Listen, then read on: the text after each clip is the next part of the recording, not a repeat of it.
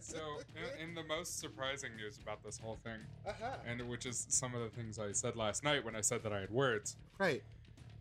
I think that I saw this movie once as a very young child, and that's been it. So I had, Really? other than, um, like I, I knew obviously, I knew some scenes and I knew some songs from friends of mine who were in musicals, but no. I don't want to say production company, but like my school didn't do it. The community theater that I was in didn't do it. The Catholic high school did, but I obviously didn't go there. Right. Um, so I was never in Little Shop of Horrors. Um, one of the adjacent towns did it, and some friends that I was uh, hanging out with Sure. uh, kept singing the songs. So I knew a bunch of the songs. I knew like the story because Right. who the fuck Who doesn't? Um, but I don't think I had actually ever sat down and watched the movie I am- start to end I- until last night. I think you lose gay points for that. I, that's why I was like, I have words.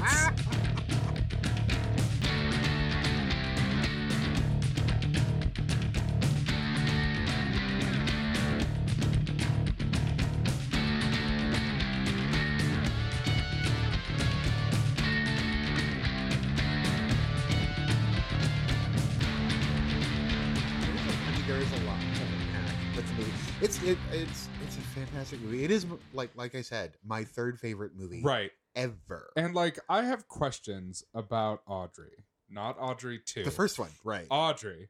Because I'm like, Little Miss Battered Wife Syndrome. Yes. ignoring that part, like just glossing over it for a minute. I'm like, oh, she's talking like this. She kind of has a lisp. I'm like, that's kind of cute. And then she sings, and I'm like, where's that coming Right? from? Right. Okay, so Ellen Greene, and I know that uh, we're this is all of our pre stuff, but Ellen Greene is actually the woman who originated the role in the off Broadway production. oh, So they brought her in because they couldn't get Cyndi Lauper. They wanted Cyndi Lauper to play Audrey, and that would be so amazing. but that would have been It have been amazing. amazing.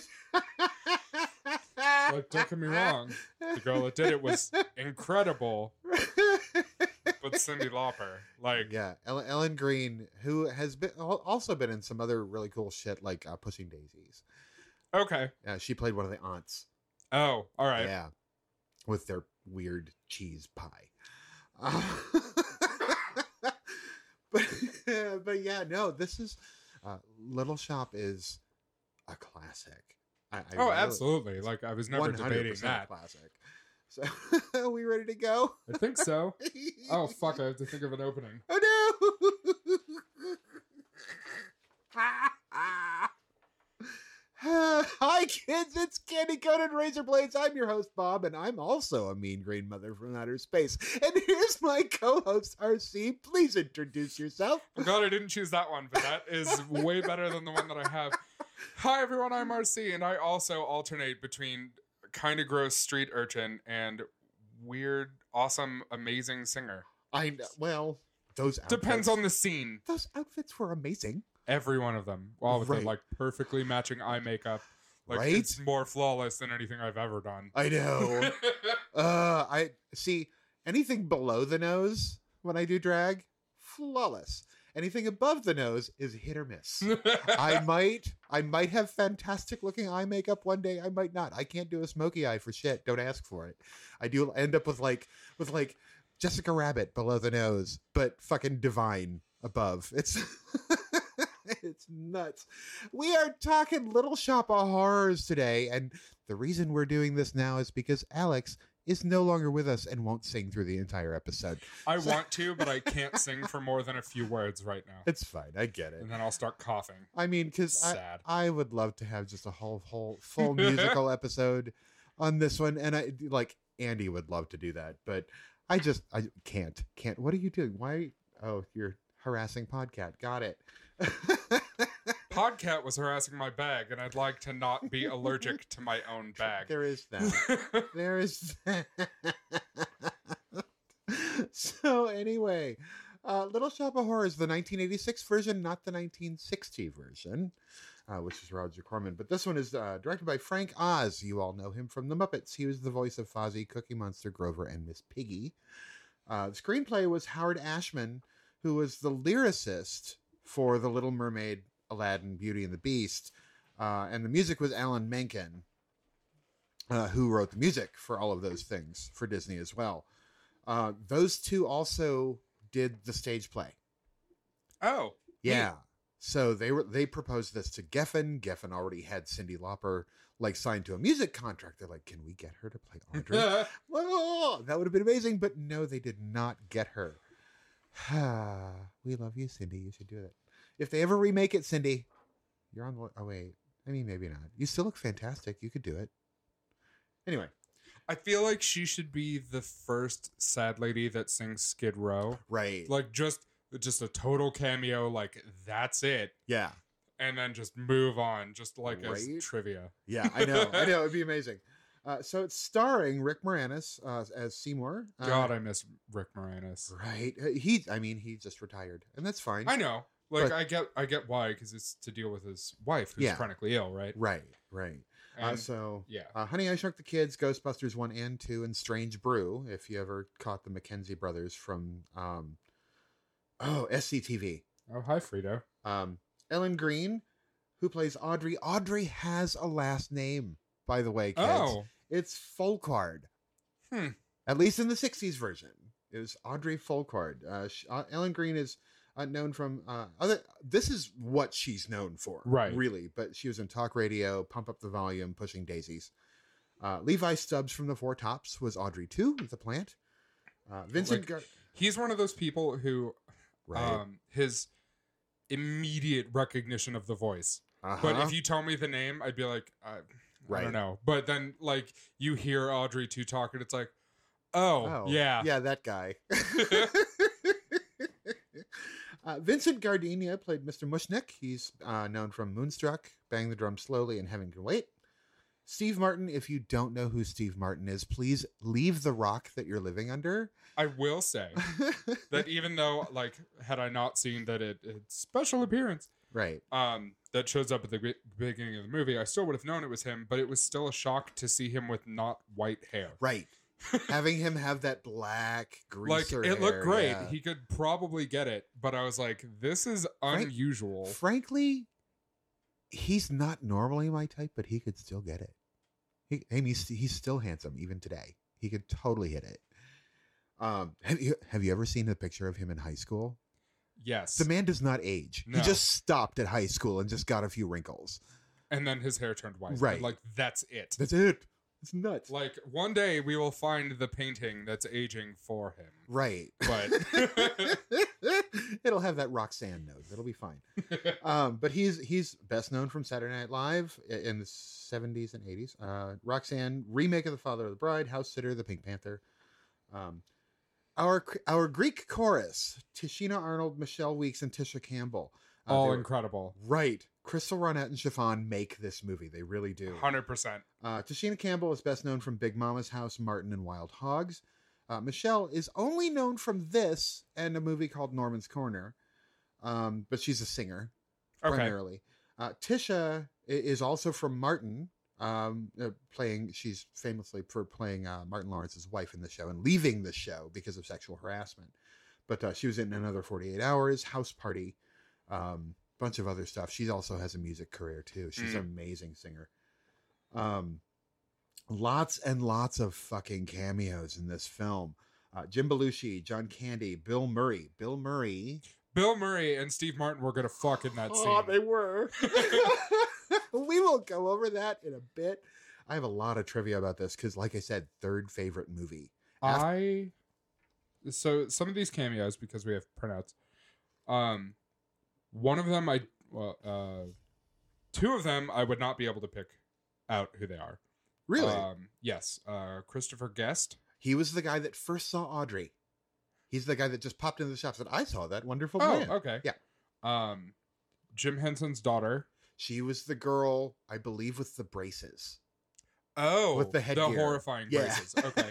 um, and and Professor Sprout, I obviously would know who that would look like, but I don't. I can't place her She- in the movie. She was Scrivello's nurse, the dentist. oh, She was the oh. nurse. Yeah. I don't Huh. know. I, I don't know. I'm on my break. Yeah, that's her. That's Professor Huh. Sprout. That's awesome. right. the the the three like big ones at the f- front, Belushi, Candy, and Murray. Obviously, I was like, oh, Yeah. like yeah. Well, I this is I think I'm gonna have to look, but I think this was her big U.S. break. Miriam Margolyes. oh, okay, Yeah. Because she, I mean, she'd already been doing stuff in in Britain, the UK, yeah. but I think this was her first big U.S. boom. US Interesting. Movie. So, uh, and then a goddamn army of fucking puppeteers, uh, including Jim's son Brian, and a budget of twenty five million dollars. I'm shocked at that. Shocked because I mean, of all did the you see. Audrey too? Like, Oh no no no no! no. I mean, Jesus, 1986 money. Yeah, I get it. Yeah. I, I'm thinking of it now. Going 25 Oh. million is not that big. Yeah, budget. but I 1986 money. Yeah, Guy's budget huge. was bigger than twenty five million. Fuck. Oh shit. but no, this. No, I'm gonna look it up. Yeah, uh, I'm gonna tell you that one more time. Third favorite movie ever. I wanted to do this play in high school. I know when I came back uh, from Hawaii because I had to go back for another year of high school. The town next to us did Little Shop of Horrors, and I was helping one of my friends rehearse for it. I'm like, why do I, why do I not go to your school? Um, Real quick, mostly unrelated thing that I find funny. yeah, I type in IMDb in my phone. uh huh. The top thing that comes up right now is Scott Shermer. Hi, Scott. Hi, Scott. Hilarious. But uh, no, I mean, I, my husband was ready to kill me, I'm sure, but I was watching this the other night, just singing along, loud as can be. He's like, I love you, honey. Stop. I mean, I'm not a bad singer. I'm not a great singer, but I'm not a bad singer. Uh, and I have actually performed Mean Green Mother from Outer Space live Nice. in a drag show is like in this big drag plant suit. Uh, I will. I maybe if I can get it because I lost all the pictures on my phone when I moved to the S10. Oh, Push me off. fair. Um, but I, I, if I can get it, I'll I'll share it on the page and I'll show you that outfit because it's kind of amazing. But uh, we ready for plot? I think so. I'm trying to find this thing, and I keep coming across like random fun facts about Clownter guys that I said that we didn't talk about.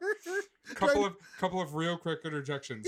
One, the the the main girl, uh, Mhm. uh Emma, Yeah. uh, from Cincinnati, Ohio. nice. Moderately interesting. There you go. Uh, two, the top review on IMDb, the title of it is "Ignore the Reviews by Mental Midgets," and that's. I just needed to say that. Go on with the movie that we're actually talking Mental about. little people. Thank you. I just read what it said. All right, so little shop, little. Anyway, I'm not singing, not singing.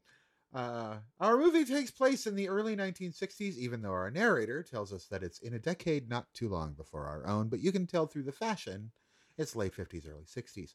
Uh, but we're trying to maintain a sense of timelessness. Our Greek chorus, Crystal, Ronette, and Chiffon, introduced the movie uh, via song, via the, the title song, uh, warning us that danger is coming, but they don't tell us what. Bitches. Fucking rude. We need context. Context warns a bitch. Um, Seymour and Audrey work at Mr. Mushnik's flower shop in Skid Row, a generic, super poor New York neighborhood. Uh, in the song Downtown, they, along with the entire block, lament not being able to escape. Mushnik, who's basically Seymour's adopted father, but not really, feels the pinch too because he, and entirely out of character, wants to close the shop early since there are no customers. Uh, in an effort to save the shop, Audrey suggests that Seymour bring up his new plant, an undiscovered breed of flytrap, which he's named Audrey 2 and bought from a Chinese flower shop during a solar eclipse. The song Da-Doo, which is totally fun. You guys, if you've been listening to the, the podcast, we've done Da-Doo. Um, I kind of. haven't. kind of, sort of. I'm sorry. I'm sorry. We'll we'll we'll make an opportunity for you to do Da-Doo. It'll be great. Um, Mushnik is skeptical, but in a fucking heartbeat, it draws in new customers. Uh, when they close for the day, after all this big rush, uh, Mushnik offers to buy them dinner, a treat for sure. But Audrey has a date with a not such a very nice boy. Uh, Audrey Understatement of the goddamn decade. Right. Uh, and Audrey, too, is wilting. Um, Mushnik wants that plant well, and he wants it well now. So Seymour is Seymour. Seymour is stuck at home for the night. During the course of caring for the plant, Uh, he discovers that the little fucking vampire weed needs human blood to thrive in the song Grow For Me. All right, let's unpack that beginning. Because that downtown. I mean, Uh, Little Shop of Horrors is an amazing song, and it's a fucking pop. right? It's But totally- then but then downtown, downtown. just hits you in the heart. Oh, Downtown is one of those songs that, especially if you watch it in a movie, or I imagine even way, way more so, like seeing it live on Right. and or off Broadway. Mhm. Um, like anyone who grew up not super rich, which is the vast majority of people, is just like, fuck. No. Oh, I, I was 12, 13 when this movie came out, and I saw it when did this movie come out? 1986. Okay. you had not been born yet, I Nope. Not for a couple years. Yeah, I was 13, and I saw it in the theater many, many times because it was that good. It hit me that hard. Mhm. Um, but that song every time, just that opening note. Alarm goes off at seven. Just it hits you. Yes. Just it's it's wonderful. It is the best thing, and it's the saddest song. It's the saddest song because they're they're all just lamenting the shit that they have to put up with on a daily basis and the fact that they have to cater to rich people and then come home to bullshit. Yeah. It's fucking wonderful. And that it's not going to change. Oh no, it's not. And and your your two main characters, this is kind of like in a standard Disney sense. Mhm. Um, particularly after with the Renaissance when Howard Ashman and, and Alan Menken were writing the songs for Disney. Um, you've got this this opening where it's just it's a pity party. it really is. Yep. Uh, and it's a standard in in musicals. You you have to give that sense of pathos, you know, so that you can root for them to get themselves out of that situation, and they do eventually. And But- in and in a much more like base way to make it more real. Right. Oh, exactly. Because and especially in a movie, Yeah. yeah, on a, in a stage play, you expect things to be a little more fantastic. Um, and I have seen this on stage I- Mhm. when they toured. I think it was ten years ago when they toured with the the actual Broadway production because they brought it back to Broadway with the Jim Henson puppets. They Ooh. toured. Oh my god, they were fucking amazing. I bet that was amazing. they were fucking amazing. Um, oh shit. Um, the special effects in that show were just awesome. Um, I don't even remember where we were, but you you have that sense of the fantastic. You have that sense Right. of this is definitely not realistic, and it's okay that it's not realistic. You're not expecting realistic. You're expecting something with singing and dancing because Yes. people don't burst into song for no fucking reason. That's Musicals work on their 100% true. I mean, they do, but you don't end up with like you know spontaneous flash mobs. You actually have to plan flash mobs. So this- this is a discussion that um, a group of friends and I uh, regularly got in with our at the time director for the musicals that we were in every summer. Yeah. uh, was a community theater. So, um, but it was like one of very very few up near where I was. Yeah. Um, so there would be people from like 30, 45 minutes away. Yeah. Who would just drive there to be in the musicals. Um, and and despite the fact that he directed the uh, teen theater every summer, Mhm. he hated musicals. He's like, I don't get it. I don't get their appeal. Yeah. Um, he was a very competent director. Mhm. Um, uh, like everything with that was fine. Like his distaste of musicals didn't detract from him being a director. yeah. Um, but we were just talking about one day. He's like, "This just doesn't happen." And then my friends and I all Mhm. were like, "We just performed the opening of Footloose in a Walmart because because we were bored and it came on the radio. Like yeah. it literally does happen." Yeah. it does, but I mean, it's much kind of- more limited than It it, is. than it's displayed. right. But there's also a giant talking goddamn plant. yeah. So maybe people singing and Right. dancing spontaneously isn't where you draw that line. yeah, I know. Uh, no, it, but it the thing with musicals is musicals primarily. Mhm. Uh, there are exceptions. A lot of the Sondheim stuff tends to be a little on the somber side. But yeah. if, we're, if we're going back to like Rodgers and Hammerstein and things like that, musicals tend to be the happy bouncy. Generally, yeah. A- and this is skirting that line because you're literally taking The- a horror concept yeah. and turning it into a, a actually i mean when you're dealing with you know the, the actual subject you're, you're dealing with kind of a, a middle of the road emotionally Yeah.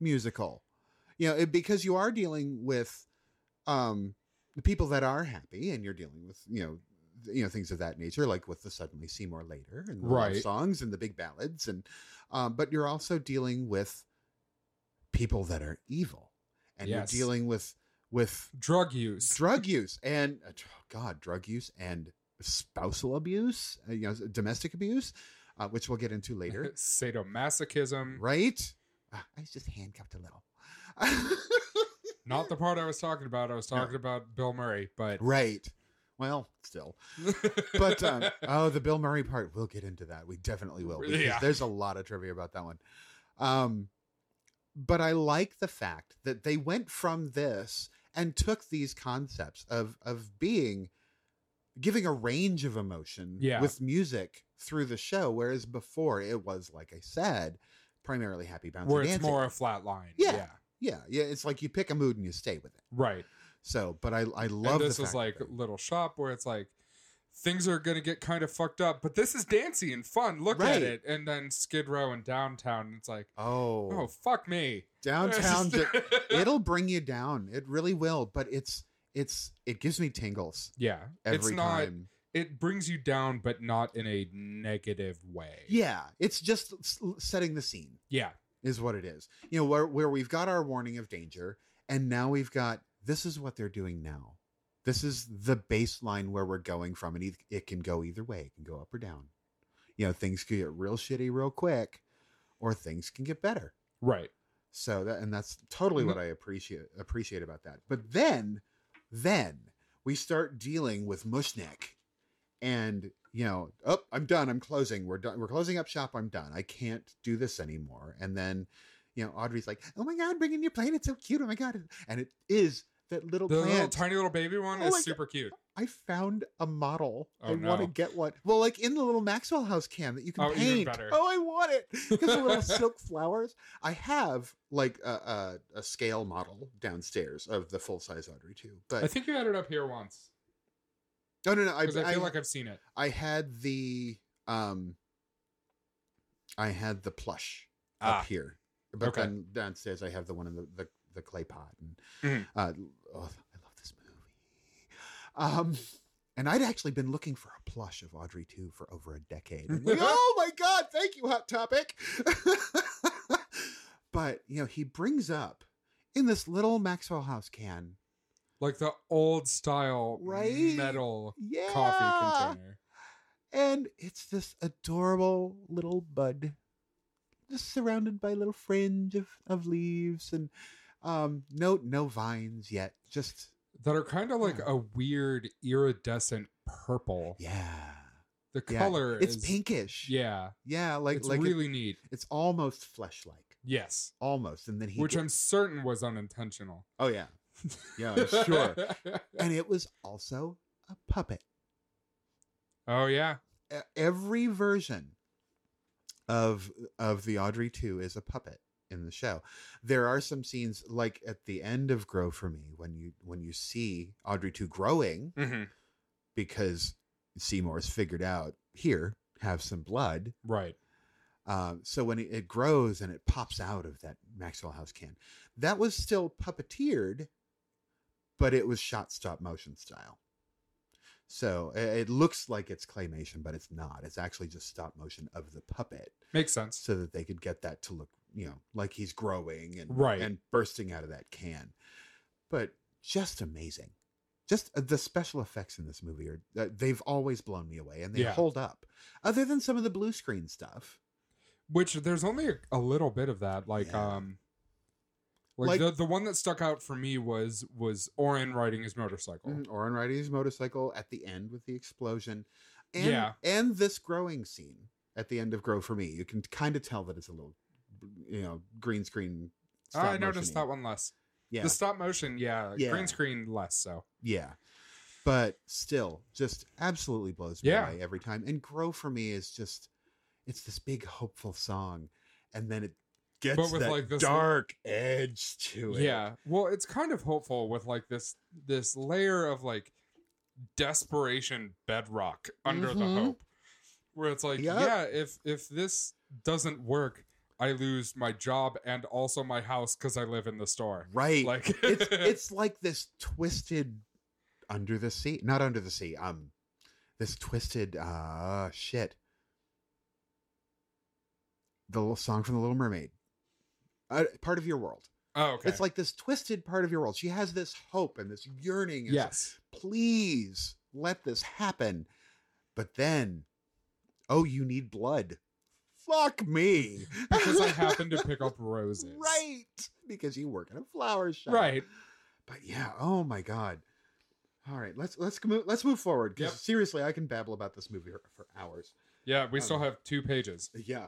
Uh, as Audrey True, uh, yeah, true. As Audrey Two grows in popularity, uh, I don't, he he actually calls the plant Twoey. It doesn't show up a lot, but it's Hmm. it, it- it's a nickname that Yeah. d- that just kind of gets used, uh, mostly sense. when it's small. Um, but as Audrey 2 grows in popularity, Seymour's making radio appearances, getting a ton of press. Audrey missed the broadcast. Uh, that was with John, uh, John Candy. Right. Um, missed the broadcast because she was handcuffed a little by her sadistic boyfriend, Orin. She's sporting a hell of a shiner, uh, and the three girls, our chorus in street clothes, who, who, were, who were on the split shift at school, they hit eighth grade, then they split, um, suggests that she should dump his abusive ass and hook up with Seymour. Seymour's a nice guy. She could do a lot worse, and did. Yep. Um, Audrey, though, doesn't think she deserves a nice guy like him, despite her outward rejection of him. You know, the friend zone, as the incels like to call it. Um, she does actually hold a soft spot for our lovable botany nerd and dreams of a future with him in the burbs in in the song "Somewhere That's Green," which is wonderful. It's it, that, there's your part of your world, right there. I part of your don't like that song. Really? Of Why? any song in this movie, I don't Why? like that one. I don't know. I think I think it's a series of things. Um I don't like uh A, I generally don't like mid-century modern anything, and this is mid-century modern the song. oh, really? I I love it, but yeah, that's the Um, thing. I first encountered this song because I'm a baby and I'm kind of not always as educated as I'd like to be. Mhm. I first encountered this song in Family Guy. Oh God! So there's two Oh things. god. oh no. Um, and the the line that sticks with me that just bothers the shit out of me the most, Mhm. and this is purely personal neuroses Sure. and nothing beyond that, is when she talks about how happy she is in in this hypothetical that she's building. yeah. Um, that all the the the furniture is covered in plastic, and I'm like, why? I hate it. I know. I have hated that trend always. Well, the thing I under I get I why she's happy because she's not being fucking beaten by a dentist. right. Like, and that's cool. Be as hopeful as you want about that. But Right. furniture, plastic, draw lines, girl. well, I, oh, furniture plastic. I think that's our episode title. but no, I, I understand. I mean, and maybe it's coming from people that were actually very much more involved in that decade. Um, I understand that that was just a thing. You have Yeah. your you have your possessions and you protect them Yes. because they were coming from the war Right. and they were coming from the depression and they were coming from these times where every little thing is sacred. right. So plastic on the Because you furniture was- replace it. right, you can replace the plastic Right. you can't replace the couch. It's Yeah. a money thing. It's it's very much a I'm oh, hitting my microphone. I'm going to protect the things that I am now able to buy. I, I understand the So- reasoning Yeah. behind it. I just Right. it makes things feel sterile and Yeah. detached in a way that just bothers me. it does, like- but that that that time was was Yeah. sterile and detached. right. You know, I because I, it kind of had to be. it did. It really did. Um, because again, they're coming back from the war effort. Mhm. You know, in that case, and, and we're still you know a decade or two out in this case, you know, 15 years from the war, but you've still got that mentality of, um, you know, everything must be nice and we're going to keep up with the Joneses. And Right. this is, and this is how we're going to keep things nice. Right. You know, I don't care if it's uncomfortable. You're not meant to sit on it anyway. That's why kids sit on the floor. Mm-hmm. You know, kids aren't allowed on the couch. Adults are. You know, that sort of thing. So, um, I appreciated that line. I I hate plastic on the furniture too. I really do. But yeah, I I appreciated the thought and Sure. care that went into those lyrics. Yeah. So, but anyway, Like it fits yeah. thematically, uh, especially with the time. Like I get Oh, it. totally. I just, I don't know. If I had to choose like my least favorite song from the whole thing, Yeah. it would be somewhere that's green. Right, right. But I mean, just the ideas and the visuals that went along with that. Most of Her in the. Donna Reed dress and The- that Formica kitchen. that all was amazing. it was wonderful. It was I would, absolutely I would murder myself before I had that kitchen. Yeah, But I, See, I like, I'm like, oh, it's all it. Like as a scene, it's very pretty, and Yeah. I'm like, this is fucking adorable. right. A- and her just imagining Yeah, this lovely life with Seymour, who's who's mowing the lawn, and which is come- weird because it's astroturf. right? but you know, Gloss over that for a minute. Right. She, you know, she's she. Uh, I guess he would have the garden in that case, but they've got the little garden out front and the picket fence and the garden uh, Right. and the yard, and you know, bedtime's nine fifteen, and the kids are perfect, and they share Right. a room, and howdy doody, and the whole thing. Oh, it's just wonderful. It's wonder. It it made me happy for her, and then sad Yeah, because she doesn't have it. because then the the like You- that's one thing that I do really like about the somewhere that's green Mhm. sequence. Not as much the song yeah. is in her imagining of it. Like everything is very brightly lit and Mhm. it's pastels and uh, like everything's like clean and pristine Right. and nice. And then it just kind of fades back into where she is now. And into I'm like, her little dingy apartment in Skid Row. Oh, it's hmm. it it's it I it's yeah it get a little such a misty. contrast. You get a little like, misty. ooh. yeah.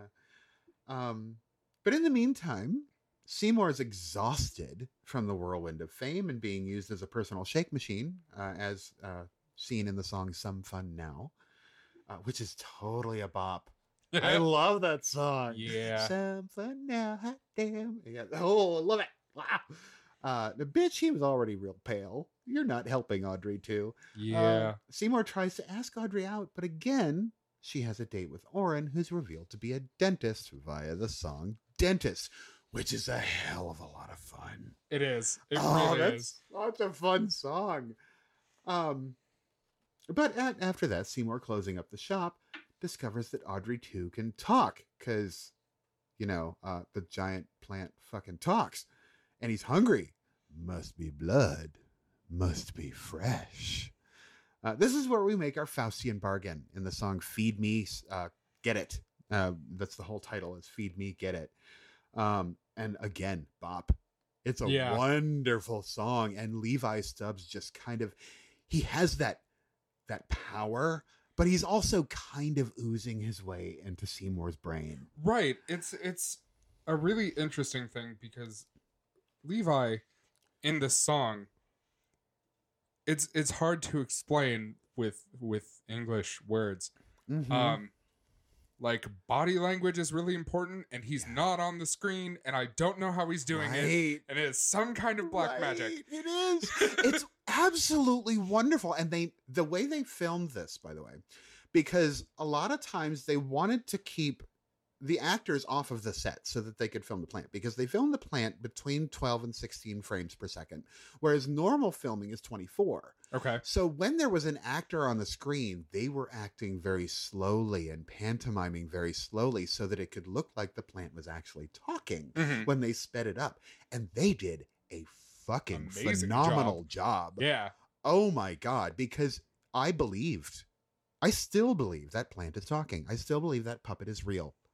I still believe Because like there's like little details like in the plant where like the Oh, yeah. lips will curve Uh huh. specifically depending on the tone of the way Right. it's talking. the, it's like the lips of the plant is- have like the wrinkles Yeah. in lips and you know there's this little dip you know that kind of looks like a fang and you know you, you see the fangs inside then and then the the the uvula piece Right. whatever it's it it's real it's real to me. It's movie magic and it's real and i'll never say otherwise. It's but this scene because again you've got this power. You've got this forcefulness coming from levi stubbs and that fantastic voice of his. But you also get that note of creeping evil. Oh yeah. yeah, you know, you know what he's telling him, and it's outright evil, but it's also like, but you really want to, but you, but you know, some Mhm. people deserve to die. You know, It's like maybe you could do this, get something for yourself, and also do some good. right? You know, he he um because he's offering money, fame, and Audrey. That's the big piece because Mhm. he's offering the thing he's always wanted. He didn't want money. He didn't want fame. He wanted Audrey. And that was the kicker. Um, Seymour does balk at it for a minute. He's like, no, that's wrong. I don't want to do that. You know, I'll feed you hamburger because it's already dead. But, you know, whatever. and Uh, but then he sees Audrey uh, Audrey get hit by Orin. Get the Vitalis, quick the Vitalis. Smacking her around. And that broke him. He was done at that point. I will absolutely kill for you, and he's going to be the one. right.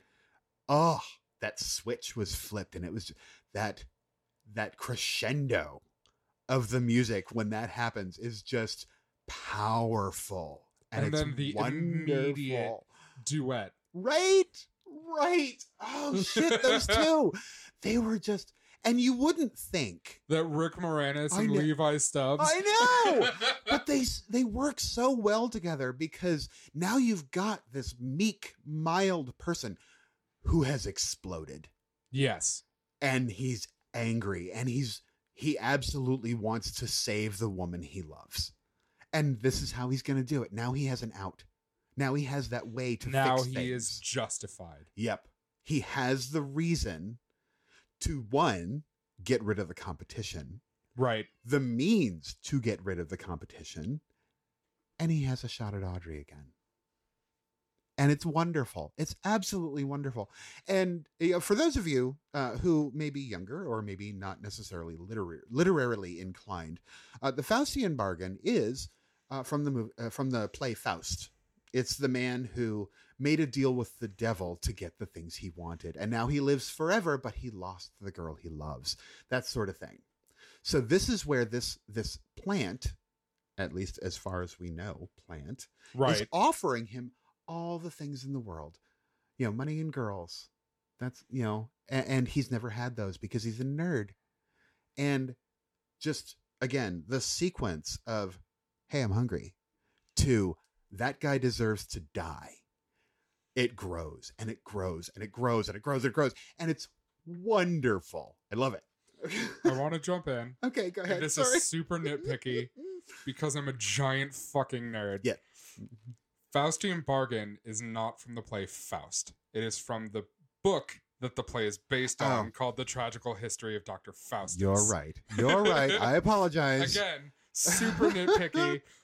And I realize it's just me being a, a fucking weird literary nerd, Right. but there I- it is. and I knew it. I just because I didn't write it down. I didn't think of it. So uh, anyway, in our next scene, Orin Scrivello, DDS, uh, deals with a masochistic pa- patient in one of the funniest movie scenes ever. This They is Bill Murray. fuck. they, they were, were gonna fuck. to fuck. You know. Okay. And I would have watched Because every second. Because Bill it. Murray was cute at that point. I would have done Bill Murray, Bill Murray at that point. wasn't a fan of the hair, but could Yeah. have gotten past it. Right. So here's the deal with Bill Murray. They were originally going to get someone else for that scene, someone kind of generic, but Bill Murray was like, "I'll do it. I just don't want to be on the script." He Oh my god. He ad libbed. He ad libbed every single word of that and changed it for every take. That's incredible. I know. Bill Murray. I I realize that explains some of Steve Martin's it reactions. does. It really does. Because, like, some- he's like, Because I was going to say, like, uh, Steve Martin is an amazing actor, Right. and I'll, I will not ever say otherwise. yeah. But some of those things was like, it's like almost too believable. I know. and now I know why. this woman, she's blind, but if you just let her feel your face, she knows what. Like Oh she doesn't know you, but she knows your voice. Right. So but yeah, ad libbed every fucking word, every fucking word, and that I've always appreciated Bill Murray. I have. I, I've never. ne- I've never been a big fan of Bill Murray, but I've always appreciated him. sure. And this just shows you the mastery Oh yeah. of craft that he has, and he's really underrated. You know, you, you're really. I mean, yeah, he he's you know done, done the the nifty indie comedies where he gets to show off some of that stuff, Right. Uh, Zissou and that whole thing. Um, but no, he he you know since everybody just thinks of him as Ghostbusters guy, and he's much more than that. Well, there there has been a meme that's gone around about him, Mhm. and I don't know if you've seen it. Um, but that. it's it's it's a story about Bill Murray Mhm. where it's not the person posting, it's a friend of theirs, so take this with kind of a grain of salt. right. But this one has had like staying power, so I'm more inclined to believe it. Yeah. Where uh, I don't remember where exactly they were. Not Mhm. super important. Um, but Bill Murray walked up, took a few of the guy's French fries, looked him in the face, and said, "No one will ever believe you," and then walked away. oh my god! Oh shit! That's fucking amazing. Bill Murray, if you ever hear this, if you ever hear this, people in Hollywood, because I know we have director friends out there, if you know Bill Murray, please make sure he listens to this fucking episode. Have him contact us and confirm or deny. Because fuck me, that's hilarious. and to be honest, it sounds like something he would do. I know. because it's like it's really funny and it's kind of being a dick but in like a safe playful way Right. And, Right. like, I don't think he's ever I've I've never heard of I mean, I think he's like votes libertarian or something like that. But you know, no no one's ideologically pure these days. Right. But yeah, that's fuck it. That is like that's the kind of April Fool's Day joke that's just amazing. right It's like you're not hurting anybody. You're just like playing a, t- a harmless prank. And in this case, Bill Murray's eating your fucking French fries. Bring those French fries home and like shellac them because fuck, dude, that's the best. So, oh my god. Anyway, getting over Bill Murray for a minute. Oh, by the way, other thing about that masochistic character in the original movie, that was played by Jack Nicholson. Mm-hmm. how old was jack nicholson in the original 20 something. Nicholson's old. yeah Nicholson's old. uh, but yeah, he was He- uh, like in my head and i know that this isn't correct in my head jack nicholson is like permanently the shining age Mm, yeah, I like get it. i've seen more recent pictures of him and i'm like i don't know what that is Where is jack nicholson Oh, But like for whatever reason in my head, he's just like stuck. He's Yeah. stuck there in my head like Steve Martin is stuck in real life. right. Right. um what is his name uh dick miller was also in the original from gremlins mr futterman uh, in gremlins mr futterman oh, oh, oh. Okay. Dick Miller. Okay. he was also I- in the original movie Oh, neat. yeah he'd been working with corman before Mhm. roger corman just like and this movie by the way before we get any further this movie was made on a bet excuse me the original was made on a bet sorry Ooh, no this one took 25 million dollars the original Because that's a hell of a bet. Yeah, it took an already used set in two days. Two days. Jesus. Mm-hmm. Absolutely, just boom. Two days made this movie. Uh, in You want to talk about somebody like flexing on a bet? Right, right? And yeah, I mean, if you get a chance, that movie is like free all over YouTube. Please watch it. It's wonderful. It's fun. Um, and it was made in two days by Roger Corman.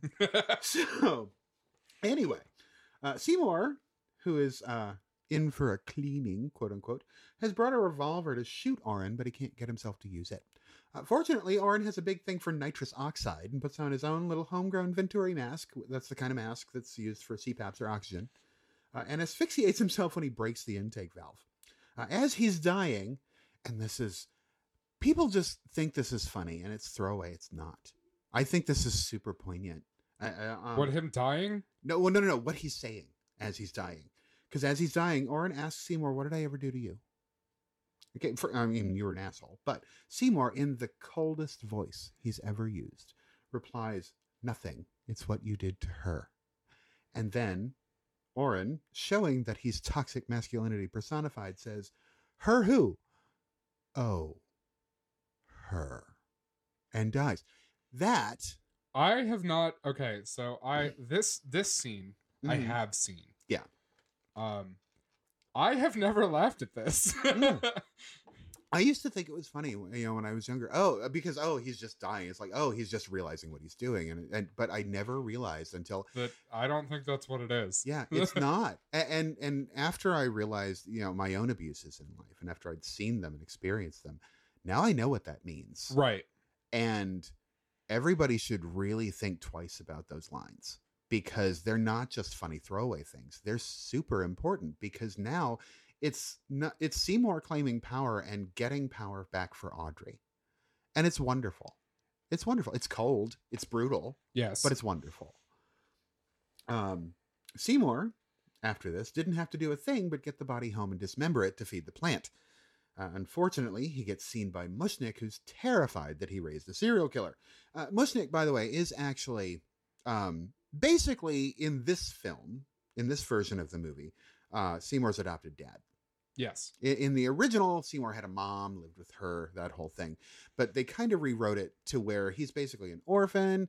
Mushnik brought him in because he says so in the song Skid Row. Right. You know, uh, he's his dad, and now he's like, "Did I raise a killer?" He's terrified. Um, uh, because he's eaten so well, Audrey too is huge now, and Seymour finds out from Audrey that the police are investigating the sleazeball's disappearance. Audrey blames herself because she secretly wished that he would disappear, and seriously, who wouldn't? Uh, Seymour comforts her, and they admit their feelings for one another via the song Suddenly Seymour, which I hate. Really. It's a wonderful song. I do. I've just never been one for the power ballad. I, I like it. I just don't like listening to it. okay. You know what I mean? I'll, Yeah. I'll, that's the part of the movie I'll skip because I know what's happening there. Sure. Um, that night, though, Mushnik confronts Seymour about Orin's murder and holds him at gunpoint, threatening to report him to the police unless he gives him the plant and all the rights to it. Uh, y'all know this doesn't end well.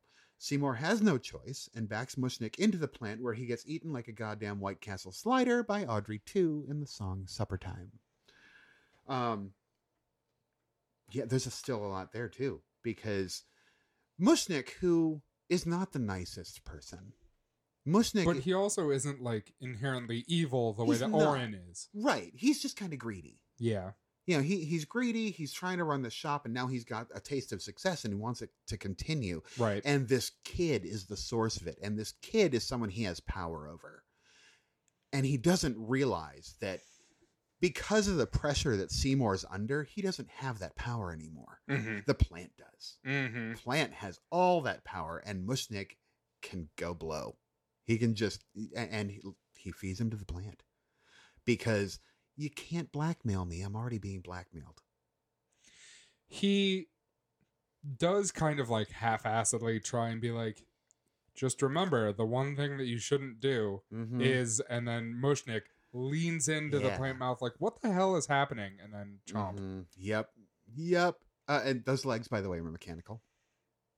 Those okay. so there's two scenes where something like this happens. Uh-huh. There's Mushnik, and then later, briefly, Yeah. there's Audrey. Yep. The Mushnik ones were fine. The Mhm. Audrey ones, not at all no, okay. No, they were Like, not. Worst special effect in the movie: Audrey's legs and Audrey 2's mouth. Yeah, yeah. I mean, but they had to do that because uh, the the plant um, is made of basically foam rubber and Kevlar. right. Um, and it's actually already super heavy. So they can't just actually have a person inside Oh, it when they've already got someone inside it controlling it. Yeah. Like I didn't expect them to put the whole person in there, but the the for whatever reason the Audrey's legs um they just looked like stuffed tube socks. They kind of did. and they were kind of like floppy in ways that they shouldn't and I'm like yeah. you could put like something in there and make them sturdier. hmm Yeah, it's it's like they didn't quite shape out into a what a woman what you would expect a woman's legs in heels to look like. Right. So, but it was it was it was odd. But yeah, it, it's this is this is that transfer of power from Mushnik to the plant. Right. Literally. Ex- Exactly. um, after this, the success and guilt are wearing on Seymour, and it shows uh, during the song "The Meek Shall Inherit." Uh, he gets offered money for a botany TV show, which is the first of its kind uh, at this point in history. It probably wasn't, actually. But uh, he's seriously overwhelmed and he decides with Audrey to elope and escape the city with the advance coming the next day, abandoning the plant and Skid Row forever. Audrey, too, however, catches Seymour leaving and demands more fucking food. Uh, really? Gluttony? Really? Um, Seymour agrees to go get him a, gr- a ground beef at this point because he's like, no, I'm not doing this for you anymore. You can learn to fend for yourself. I've already gotten you where you where you are. You can take care of things yourself. Um, this quite understandably offends the massive man-eating plant. So, uh, so Audrey too gets all sorts of petty and lures Audrey over to quote unquote water him. Now there are a couple of endings, and I, I see that. love this. Ah, so um, the theatrical ending, uh, the one that was actually shown in theaters and released on videotape and, Sure. and, and DVD up until the most recent release. Uh, Seymour returns to rescue a half-gnawed Audrey from the clutches of the dreaded greenery and gets her out of the store, uh, explaining to her why he did what he did for her and how the plant wormed his way into her, into his life. Frankly, I'm surprised Audrey didn't get super offended and leave at that point because now she knows he's he's a murderer. Right. Um, but she loves him. And because we she's already had experience with bad boys, this probably just gets him points in her book. Um, Audrey reassures him that she's always loved him, and as they're recovering, they're approached by a botanical uh, botanical company representative who wants to grow more Audrey twos from cuttings and sell the saplings globally. Uh, Seymour shuffles him off to goddamn Buffalo, goes in to confront the plant. Uh, Audrey 2 bursts out of its pot, shows that he's a lot more ambulatory than anyone ever thought he was, is already budding, and is actually an alien looking for global domination in the song Mean Green Mother from Outer Space. This song is not in the stage show.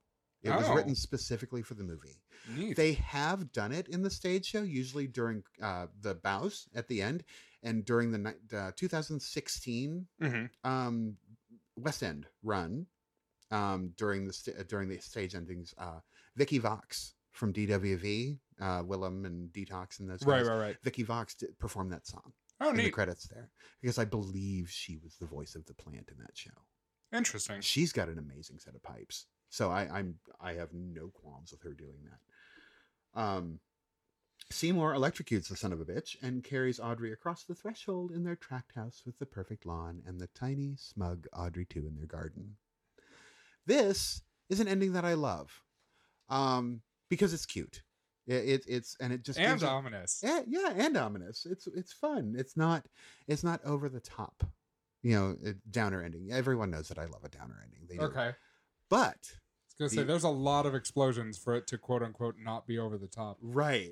I, I mean, well, yeah, I know. But I mean, the, just like the the I'm carrying you across the threshold. We're married and happy now. That was very cute. That's very very cute. The original ending and the play ending. The play ending is a little different from the movie original ending, but uh, in the original ending of the movie, the plant attacks Audrey, in the process revealing to her, to her that he also ate Orin and Mr. Mushnik. Seymour comes in, pulls her from its jaws, but it's too late to save her, and she's mortally wounded. Uh, as she's dying, she tells him what the plant said about Orin and Mushnik, and Seymour confesses that he fed them to the plant. Audrey requests that Seymour feed her to the plant too, so that Seymour can earn the success he uh, he deserves in a somewhere that's green reprise. Uh, after fulfilling her dying wish, he attempts suicide by jumping off the roof of a building, only to be stopped by the botanical guy. Uh, who's the first one. the first, right? Okay. Uh, it's actually played by a different guy in the first one, but they couldn't get him back because of scheduling. I can't Oh, remember who played him in the original ending. Um, but uh, it's revealed his his name is Patrick Martin. Martin offers to reproduce and sell Audrey twos, and he's already grown smaller Audrey twos from one of the cuttings that he harvested earlier, uh, probably secretly, sort of thing.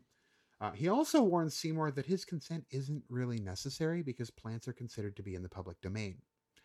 Uh, realizing Audrey 2 is planning global domination, Seymour climbs down from the roof with the resolution to destroy the plant. Returning to the shop, he confronts and tries to kill Audrey 2. This, by the way, this uh, uh, original ending stuff is straight from Wikipedia. I didn't Okay. alter this at all. Uh, tries to kill Audrey 2, who tears down the shop, fishes him from the rubble, and eats him alive. The plant then spits out Seymour's glasses and laughs victori- victoriously. Again, Mean Green Mother from Outer Space. Then, the three chorus girls appear in front of a large American flag, and tell tell the audience how although Audrey two buds what uh, tell how Audrey two buds became a worldwide consumer craze. The buds grew into an army of monstrous plants who begin to take over the earth. Uh, giant Audrey 2 plants are shown destroying cities, toppling buildings, and eating people. The United States Army attempts to fight the Buds as they ascend the, t- the Statue of Liberty, and Audrey 2 eventually bursts through the movie screen and presumably eats the viewers in the finale song Don't Feed the Plants, which is nice. a wonderful song. It's it's a it's a great way to end this movie, and I wish they'd left it in. I really do. But as we've talked about this on the show before, because we've mentioned Little Shop of Horrors, audiences in the '80s hated downer endings, absolutely hated it, and Geffen wasn't. eh, Geffen and Warner Brothers weren't going to allow the film to be released if they left the original ending in Oh. because audiences hated it. Because audiences in the 80s, because you're dealing with, you know, Reaganomics and the economic downturn and everybody's sad and blah blah blah. They wanted the happy. They wanted the happy. And and we got that happy with just that touch of ominous. Right. And which was wonderful. It was a great ending. But uh the play and the movie uh, end very similarly. Uh only, you know, you can't do the the Statue of Liberty thing, Right. giant plants and whatever. Um but yeah, it I think that I mean there there's some serious heroic sacrifice there, but it wasn't a sacrifice to save anything. It was a sacrifice to just get out of his own pain. So I appreciate that they did change it. But I still like the original ending. I still like the fact that the plant wins. I love the fact that the plant wins. I, think it's fantastic, and I wa- really want to smack 1986 audiences for not wanting that. And I'm glad that they put it back together. They actually yeah, had they that actually, is really neat. yeah they had to remaster it for uh, the D- the Blu-ray release That makes sense. for the anniversary release because a lot of that footage was just still in like black and white test mode. Oh yeah. So they actually had to go in and remaster it and and put it all back together. Um, they had to do a lot, a little bit of sound editing again. And they had recorded the original ending, and it's actually on the soundtrack. But I think they had to do some tweaks to it Mm, that makes uh, sense. for that release. But um, God, I love this movie. I love this movie so much. Oh man. Um, one thing, uh, one other thing to, to mention about the puppets, um, because again, this is Jim Henson did all the puppetry for this, uh, and continues to do that in the the big productions on Broadway and, and the tours and so forth. Um, and the puppets are just amazing in this film. Uh, they used something like like twelve different puppets Mhm. to to represent various sizes of the plant. Uh, not all of them were shown, but they were all used in filming. When it came to the very end, when it came to Mean Green Mother from Outer Space Uh-huh. and and the the plants that were taking over the Earth, those plants, those puppets, were 13 feet tall. They weighed about a ton. Uh, the the one in Mushniks weighed about a ton.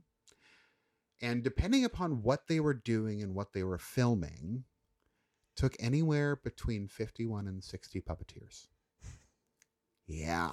Like I said, an army Yeah. of puppeteers, just so that you got all of that wonderful movement. Uh, and they tried to film like um like the scene where where he's getting a dime out of the cash register. Mhm. That scene took them the most reshoots out of anything the movie because they just they wanted it to look so realistic. And It was so hard to just get that one little tendril to do what they wanted it to do. But then, you know, you've got them you know, like had the three little tendrils just tapping their Oh, tapping the fingers on the that glass scene waiting for Audrey to Fantastic. I know. Uh, here. Dear little lady, hello. oh, it's so creepy. Oh, it's wonderful. As you just hear the click, click, click, Uh huh. click, click, click. And then he It's checks the phone. "Ah!" For, then he checks the phone for a dime at the end to see if he's got change. Oh my god! But like, um, I always thought that the scene where he, uh, the the little shot where they where he says, "I'm gonna bust your balls," uh, during Li- Mean Green Mother from Outer Space, I always thought that was filmed in reverse. Was not. Was filmed slowly, almost full speed again, but Rick Moranis did not stand still for that. That was a dummy. they actually aimed a very sharp thing at a dummy's crotch. so it, it just the artistry Yeah. involved in making this plant that in my head is still real. Right. In my head is still this wonderful monster. Um this wonderful talented monster. Fuck. Uh just thank you, Henson. Thank you for everything you do because I still get sad thinking about how you died. yeah. Um, but I'm glad that you're you're Brian Brian and Heather are keeping that tradition going and and keeping the company alive and doing those wonderful things with imagination. Uh, because the this plant, the Audrey two. This this is my third favorite movie Mhm. of all time, following Carrie and Young Frankenstein. This is my favorite monster of all time. I it, goes back and forth between this and Creature from the Black Lagoon. I love Creature. Okay. Yeah. I, can love see that. Creature from the Black Lagoon, but that's also because I kind of I, I really love water.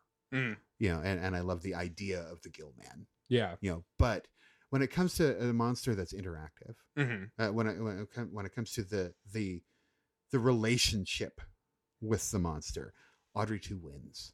Audrey two wins every time, and that's because they made her. Uh, well, actually, genderless Yeah. made them uh, made them made the plant come alive. You know where Gill Man is a fantastic makeup job it looks like a makeup job. Oh yeah. this plant is real to me. So anyway that's oh shit. Um damn damn damn. Uh, oh uh the masochist has a name his, his the masochist bill murray's character is named wilbur force Hmm. I know, right? But yeah, I and the fact that they got in all those S and M jokes, I mean, through the entire movie, and Oh still, yeah. and still got this PG rating, just amazing. Just, but uh, ugh, shit. This movie covers so many things. Like, like you feel bad for Audrey and her domestic abuse, um, and, and you feel you you kind of almost get this understanding of of why women stay A little bit. a yeah. little bit, you know, because they don't feel like they deserve better, or they're told they don't deserve better by the men they're they're dating, or they're being gaslit into believing that they're not worthy of anything Right. better.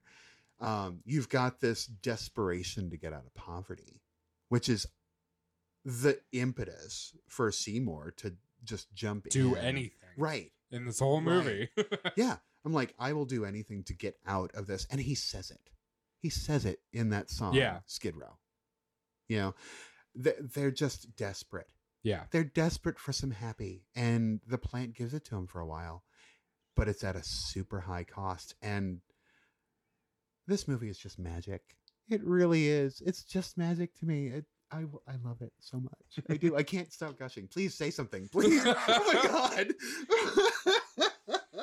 yeah this this movie um so i i knew roughly the plot line as i said before even though i hadn't seen this movie um but a, a lot of what makes this movie magical isn't it's not the story it's not the admittedly amazing musical numbers it's um it's something that you touched on earlier when you were talking about bill murray one Mhm. of the times yeah. it's just an absolute mastery of the art for everybody involved be it Mhm. be it uh the henson company and the puppeteers be it rick goddamn moranis be it bill murray be it steve martin Yeah. be it ellen greene like just everybody is performing at such a level it really comes across in this did i say the wrong name No, no, no. You said the right name, but you forgot Ellen Greene's tits. yeah because they really stole the scene for a lot of this movie. they Anyway, did continue. continue. She did have a fantastic rack. she had a fantastic pretty much everything Yeah. like even even the lisp which i don't know whether or not it was real yeah. The lisp is something that she affected. okay Uh, one thing when she when when she when he introduces the plant as Audrey two, Mm-hmm. she does that little high pitch high pitched squeak. Little And I'm like, ooh, that is so adorable. Anyway, go ahead. Um, but yeah, the the lisp is.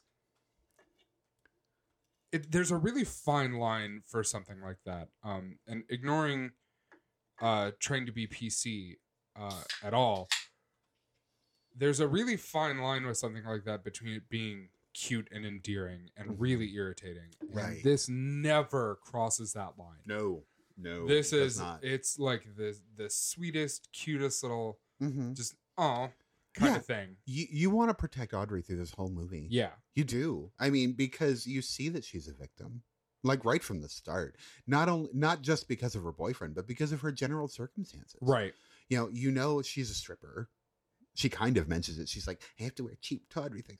I'm like, we know you're a stripper. It's fine. Just say Yeah. it. It's it's But you know, it's We've it's- been there, like- we have. We've all been there. Yeah, and you feel bad for her and you want to protect her. yeah. So continue. No, that was really it. Like everyone is just performing at such a high level, and it comes across Oh, in this movie in a way that's difficult to describe. Yeah. Um, and like I mean, it- it's really just super enjoyable and fun to watch and see. Yeah, and and it's like Rick Moranis is not a great singer.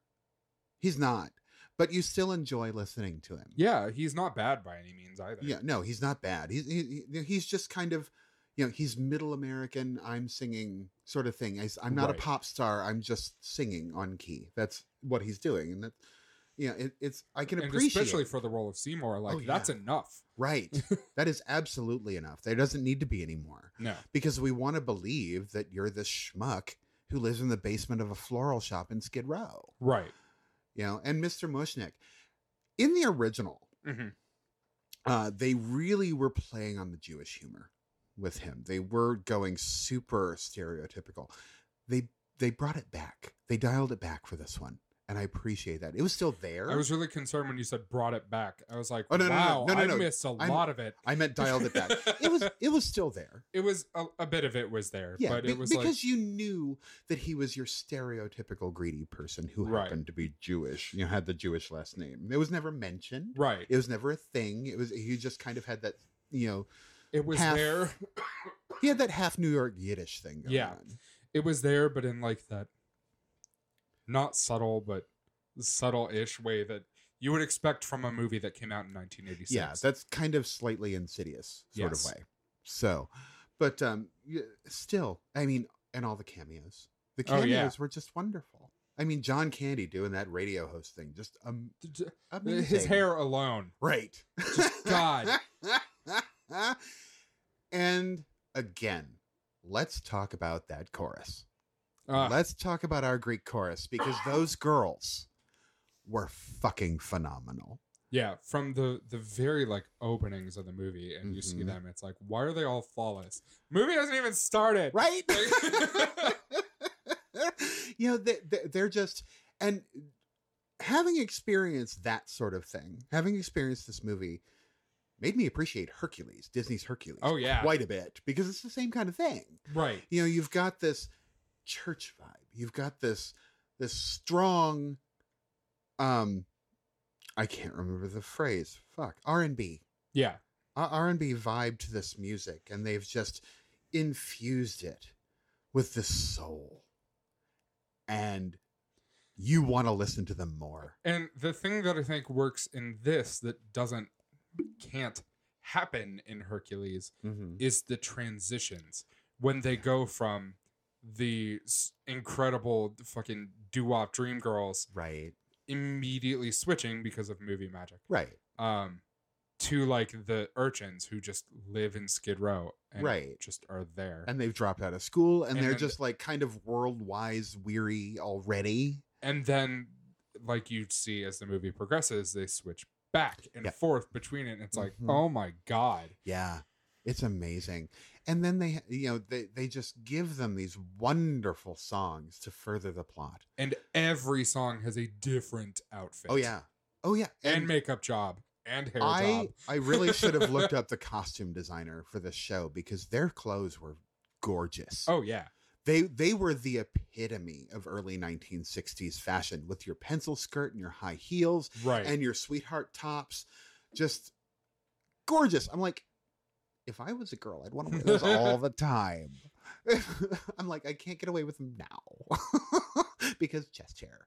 But but no it's like i love that kind of fashion right. I love the way that looks on a woman. I love the way that it's body conscious. It hugs the curves. It it accentuates hips and allows women to have those hips. right. And one of those girls was a big girl, and they absolutely just put her in the same thing. She was made to look as beautiful as the other two, and it wasn't even ironic. It was No. because she was just as beautiful as the Yeah. other two. It was wonderful, and I uh, the costume designing fucking fantastic. And then Audrey's costume's the same way. You know, she thinks she's dressed a little cheap. I think it's wonderful. And, you know, it might be dime store, but it looks good on her. Right. And it's dime store because you live in Skid Row, girl. Right. Like we we know it's fine. You still look amazing. Like- Right. right. But oh god, I I literally could talk about this for weeks at a time. Do you have anything else to say before we go to ratings? I don't believe so. Oh my god. Okay. So, ratings. Calm, Bob. Calm. I I can't stay calm with this movie. I can't. I love it. Um this movie is a classic.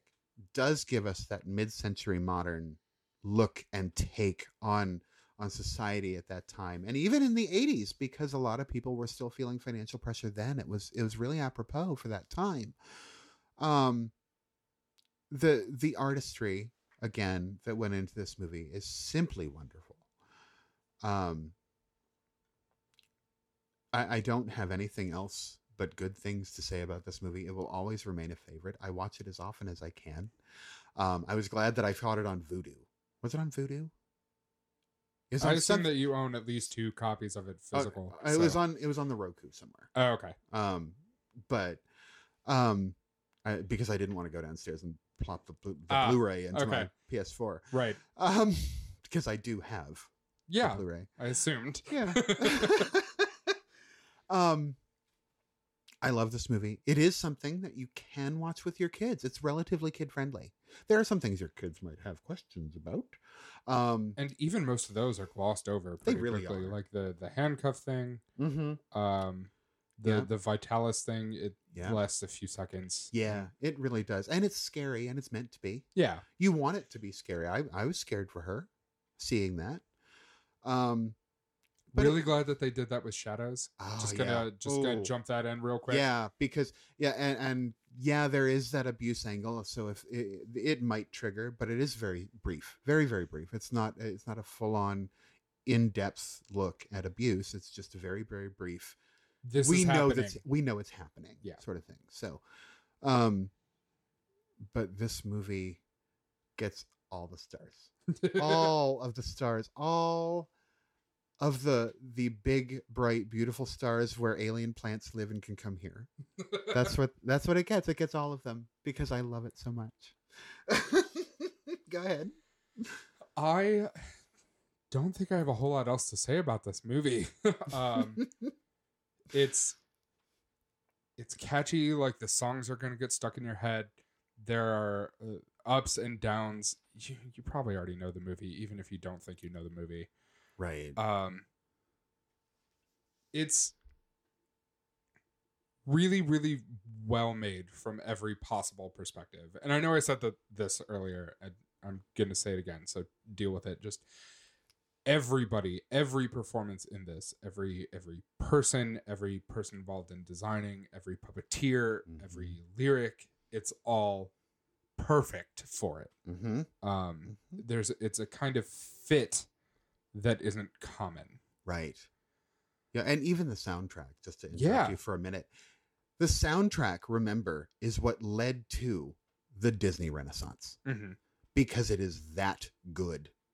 It- uh, Ashman and Menken were gods. Yeah, Menken still is, but Howard Ashman unfortunately passed in 1991 from AIDS. So that's it's sad, and, and he did win a, a, a posthumous Oscar for Beauty and the Beast. But yeah, he was responsible for a lot of the music uh, for the music and Um, the both of them Mhm. were responsible for Little Mermaid, Aladdin, and Beauty and the Beast. And which was a huge turning point. oh my god, yes, in in Disney animation, Yeah. huge.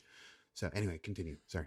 Um, no, I, I think I'm about at my rating. I've I've got to give it just five out of five Maxwell House cans.